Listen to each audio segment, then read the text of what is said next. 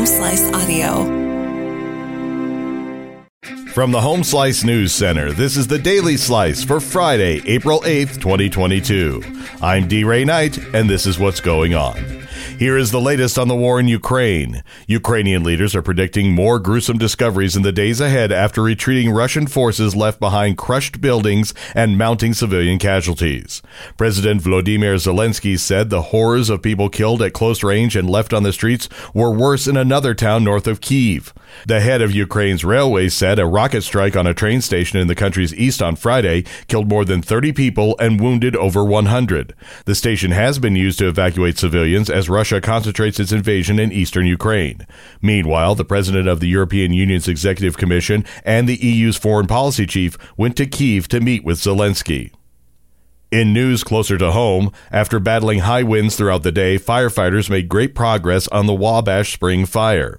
The 111 acre fire started about 7 a.m. Thursday morning, five miles west of Custer, and is now 50% contained. Fire officials are expecting full containment today. Evacuations that were ordered after the fire began have since been lifted. The cause of the fire remains under investigation. Rapid City Police are asking for the public's help locating a young woman. Amy Rose explains. Rapid City Police are currently seeking the public's help to locate 28 year old Aquila May Herman of Rapid City.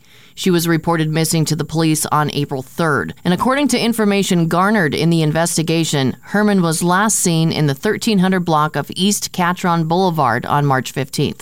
She's described as a Native American female, standing 5 foot 5 inches tall, 160 pounds, with dark colored hair and hazel eyes. Anyone with any information about her whereabouts should contact law enforcement. A legislative committee looking into the impeachment of South Dakota Attorney General Jason Ravnsborg over a fatal crash turned down the opportunity to hear detailed accounts of the events.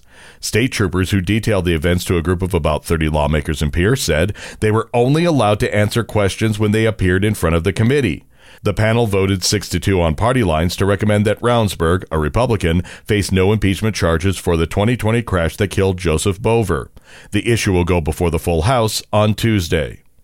In national and international news, Israeli security forces say they have killed a Palestinian man who opened fire into a crowded bar in central Tel Aviv and killed two people.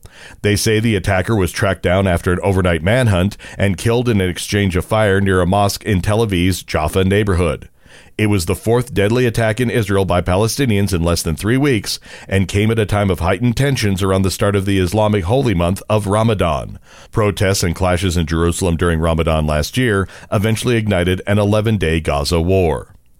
Ketanji Brown Jackson has been confirmed to the Supreme Court by the Senate. Chrissy Davies has more. It's a moment 46 days and more than 46 years in the making. President Joe Biden on Friday will celebrate the confirmation of Judge Ketanji Brown Jackson as the first black woman to reach the Supreme Court, marking the pinnacle of her legal career and bringing his political story full circle. As a longtime Senate Judiciary Committee chairman, Biden had a front row seat to some of the most contentious confirmation battles in the court's history. He also presided over the hearings for Justice Stephen Breyer, whose retirement this summer is clearing the way for Jackson to join the bench.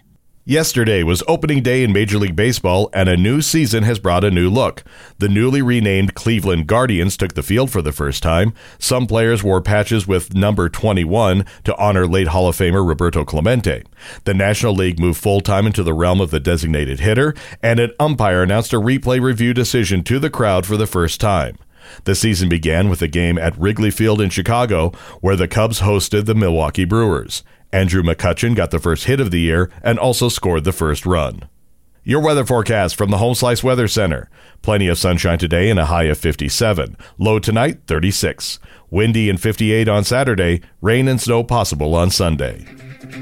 And that was your Daily Slice for Friday, April 8th, 2022. The Daily Slice is a production of Home Slice Media Group, hosted by D. Ray Knight with Amy Rose and Chrissy Davies. Executive producer Mark Houston. Engineered by Chris Jacquez. I'm D. Ray Knight. Have a great day.